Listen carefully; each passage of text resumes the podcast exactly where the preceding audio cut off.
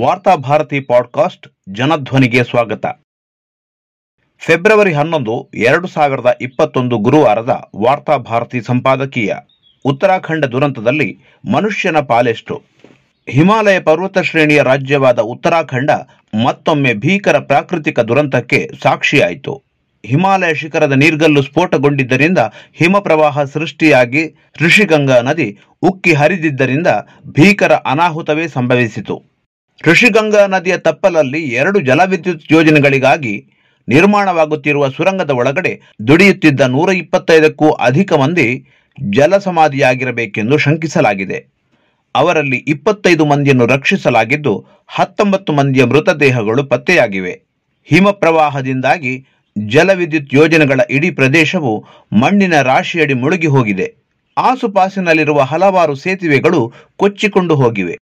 ನೀರ್ಗಲ್ಲು ಸ್ಫೋಟದ ಬಳಿಕ ಹಿಮಪ್ರವಾಹ ಮಿಂಚಿನ ವೇಗದಲ್ಲಿ ಹರಿದು ಬಂದಿದ್ದರಿಂದ ಋಷಿಗಂಗಾ ಜಲವಿದ್ಯುತ್ ಯೋಜನೆಗಳಲ್ಲಿ ದುಡಿಯುವ ಕಾರ್ಮಿಕರಿಗೆ ಪರಾರಿಯಾಗಲು ಅವಕಾಶವೇ ದೊರೆಯದೆ ಅವರು ಪ್ರವಾಹದಲ್ಲೇ ಕೊಚ್ಚಿ ಹೋಗಿದ್ದಾರೆ. ಒಟ್ಟಿನಲ್ಲಿ ಕೆಲವೇ ನಿಮಿಷಗಳ ಅವಧಿಯಲ್ಲೇ ಮಹಾವಿನಾಶವೊಂದು ಸಂಭವಿಸಿಯಾಗಿತ್ತು. ನಂದಾದೇವಿ ಜೈವಿಕ ವಲಯ ಪ್ರದೇಶದಲ್ಲಿರುವ ಈ ನೀರ್ಗಲ್ಲಿನ ಸ್ಫೋಟವು ಹವಾಮಾನ ಬದಲಾವಣೆ ಪರಿಣಾಮವೆಂದೇ ವಿಜ್ಞಾನಿಗಳು ಪ್ರತಿಪಾದಿಸುತ್ತಾರೆ. ಜನವರಿ ತಿಂಗಳಲ್ಲಿ ಈ ಶಿಖರ ಪ್ರದೇಶವು ಆರು ದಶಕಗಳಲ್ಲೇ ಅತ್ಯಧಿಕ ತಾಪಮಾನವನ್ನು ಕಂಡಿತ್ತು. ಇದರಿಂದಾಗಿ ಒತ್ತಡ ಹೆಚ್ಚಾಗಿ ನೀರ್ಗಲ್ಲು ಸ್ಫೋಟಗೊಂಡಿರಬೇಕೆಂದು ವಿಜ್ಞಾನಿಗಳು ಊಹಿಸಿದ್ದಾರೆ. ನೀರ್ಗಲ್ಲು ಸ್ಫೋಟ ಮೊದಲ ಸಲ ಗಮನಕ್ಕೆ ಬಂದಿದ್ದು ಸಮುದ್ರ ಮಟ್ಟದಿಂದ ಮೂರು ಸಾವಿರದ ಏಳ್ನೂರು ಕಿಲೋಮೀಟರ್ ಎತ್ತರದಲ್ಲಿರುವ ರೈನಿ ಗ್ರಾಮದ ನಿವಾಸಿಗಳಿಗೆ.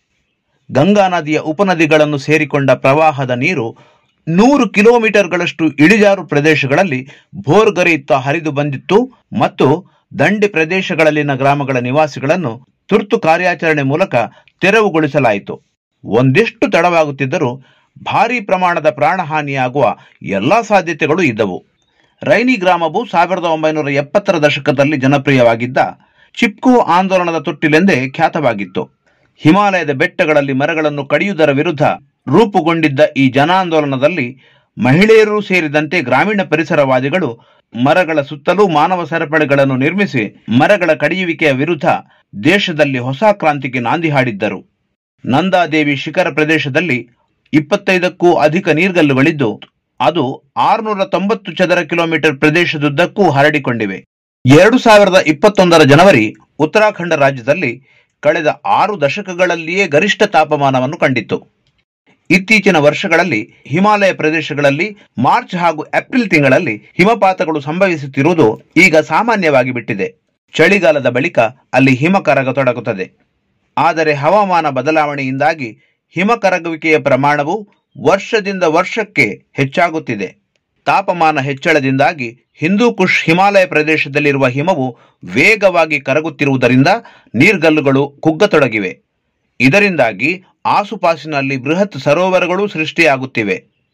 ಅಸ್ಥಿರವಾದ ಜಲ್ಲಿಕಲ್ಲು, ಬಂಡೆಗಲ್ಲುಗಳು ಮತ್ತು ಕೆಸರು ಮಣ್ಣಿನಿಂದ ಆವೃತವಾದ ಪ್ರದೇಶಗಳನ್ನು ಆಕ್ರಮಿಸಿಕೊಂಡ ಈ ಸರೋವರಗಳು ಆವರಿಸಿಕೊಂಡಿರುವ ಬೃಹತ್ ಪ್ರಮಾಣದ ನೀರನ್ನು ನಿಯಂತ್ರಿಸಲು ಸಾಧ್ಯವಾಗದೇ ಇದ್ದಾಗ ಹಿಮಪ್ರವಾಹ ಉಂಟಾಗುತ್ತದೆ ಎಂದು ಕಾಟ್ಮನ್ ಮೂಲದ ಸಮಗ್ರ ಪರ್ವತ ಪ್ರದೇಶ ಅಭಿವೃದ್ಧಿಗಾಗಿನ ಅಂತಾರಾಷ್ಟ್ರೀಯ ಕೇಂದ್ರವು ಸಿದ್ಧಪಡಿಸಿದ ವರದಿ ಹೇಳಿದೆ.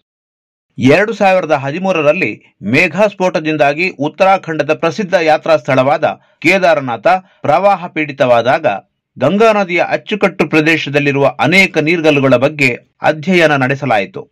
ಆದರೆ ಕಳೆದ ವಾರ ಹಿಮಪಾತ ಸಂಭವಿಸಿದ ನಂದಾದೇವಿ ಜೈವಿಕ ಪ್ರದೇಶದ ಬಗ್ಗೆ ಹೆಚ್ಚಿನ ಮಾಹಿತಿ ಲಭ್ಯವಾಗಿರಲಿಲ್ಲ. ಯಾಕೆಂದರೆ ಅದು ತಲುಪಲು ಅತ್ಯಂತ ಕಷ್ಟಕರವಾಗಿರುವಂತಹ ದುರ್ಗಮ ಪ್ರದೇಶವಾಗಿದೆ.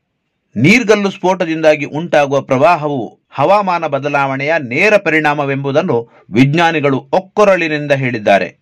ಪರ್ವತ ಇಳಿಜಾರು ಪ್ರದೇಶಗಳಲ್ಲಿ ಉಂಟಾಗುವ ಅಸ್ಥಿರ ಪರಿಣಾಮವನ್ನು ನಿರ್ಲಕ್ಷಿಸಿ ಹಿಂದೂ ಕುಶ್ ಹಿಮಾಲಯ ಶ್ರೇಣಿ ಪರ್ವತದಲ್ಲಿ ಜಲವಿದ್ಯುತ್ ಯೋಜನೆಗಳಿಗಾಗಿ ಅಣೆಕಟ್ಟುಗಳು ಹಾಗೂ ಸುರಂಗ ಮಾರ್ಗಗಳು ಮತ್ತು ರಸ್ತೆಗಳನ್ನು ನಿರ್ಮಿಸಲಾಗುತ್ತಿದೆ.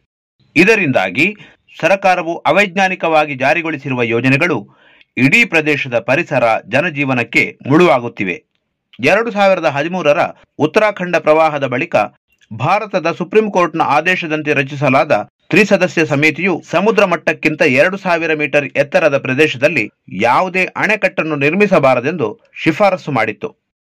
ಹಿಮಪ್ರವಾಹವು ಇಳಿಮುಖವಾಗಿದೆಯಾದರೂ ಅವು ಅಣೆಕಟ್ಟುಗಳು ಮತ್ತು ಸುರಂಗ ಮಾರ್ಗಗಳಿಗೆ ಯೋಗ್ಯವಲ್ಲದಂತಹ ಕೆಸರು ಮಣ್ಣು ಮತ್ತು ಬಂಡೆಗಲ್ಲುಗಳ ಅಪಾರ ರಾಶಿಯನ್ನೇ ಬಿಟ್ಟು ಹೋಗಿವೆ. ಧೌಲಿಗಂಗಾ ಪ್ರದೇಶದಲ್ಲಿ ಪ್ರಸ್ತಾವಿತ ಆರು ಅಣೆಕಟ್ಟುಗಳನ್ನು ನಿರ್ಮಿಸಲೇ ಕೂಡದೆಂದು ತ್ರಿಸದಸ್ಯ ಪೀಠ ಸ್ಪಷ್ಟವಾಗಿ ಹೇಳಿತ್ತು. ಹಿಮಪ್ರವಾಹದಿಂದ ಭೀಕರವಾಗಿ ಹಾನಿಗೀಡಾಗಿರುವ ಋಷಿಗಂಗಾ ಜಲವಿದ್ಯುತ್ ಯೋಜನೆಯನ್ನು ಸರಕಾರಿ ಸ್ವಾಮ್ಯದ ರಾಷ್ಟ್ರೀಯ ಉಷ್ಣ ವಿದ್ಯುತ್ ನಿಗಮವು ನಿರ್ಮಿಸುತ್ತಿದೆ. ಇಷ್ಟೇ ಅಲ್ಲದೆ, ಹಿಮಾಲಯ ಪ್ರದೇಶದ ಪ್ರಸ್ತಾವಿತ ಇಪ್ಪತ್ನಾಲ್ಕು ಅಣೆಕಟ್ಟು ಯೋಜನೆಗಳ ಪೈಕಿ ಇಪ್ಪತ್ತ ಮೂರನ್ನು ರದ್ದುಪಡಿಸುವಂತೆಯೂ ಅದು ಶಿಫಾರಸು ಮಾಡಿತ್ತು. ಈ ಶಿಫಾರಸುಗಳನ್ನು ಸಂಬಂಧಪಟ್ಟವರು ಗಂಭೀರವಾಗಿ ಸ್ವೀಕರಿಸಿಲ್ಲ. ಮೇಲಿನ ಎಲ್ಲ ಅಂಶಗಳು ಉತ್ತರಾಖಂಡದ ವಿಕೋಪದಲ್ಲಿ ಮನುಷ್ಯನ ಪಾತ್ರ ಬಹುದೊಡ್ಡದಿದೆ ಎನ್ನುವುದನ್ನು ಹೇಳುತ್ತದೆ.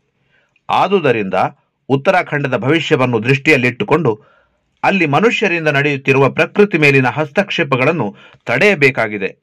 ಇಲ್ಲವಾದರೆ ಉತ್ತರಾಖಂಡ ಪ್ರದೇಶ ಪದೇ ಪದೇ ಇಂತಹ ದುರಂತಗಳಿಗೆ ಸಾಕ್ಷಿಯಾಗಬೇಕಾಗುತ್ತದೆ.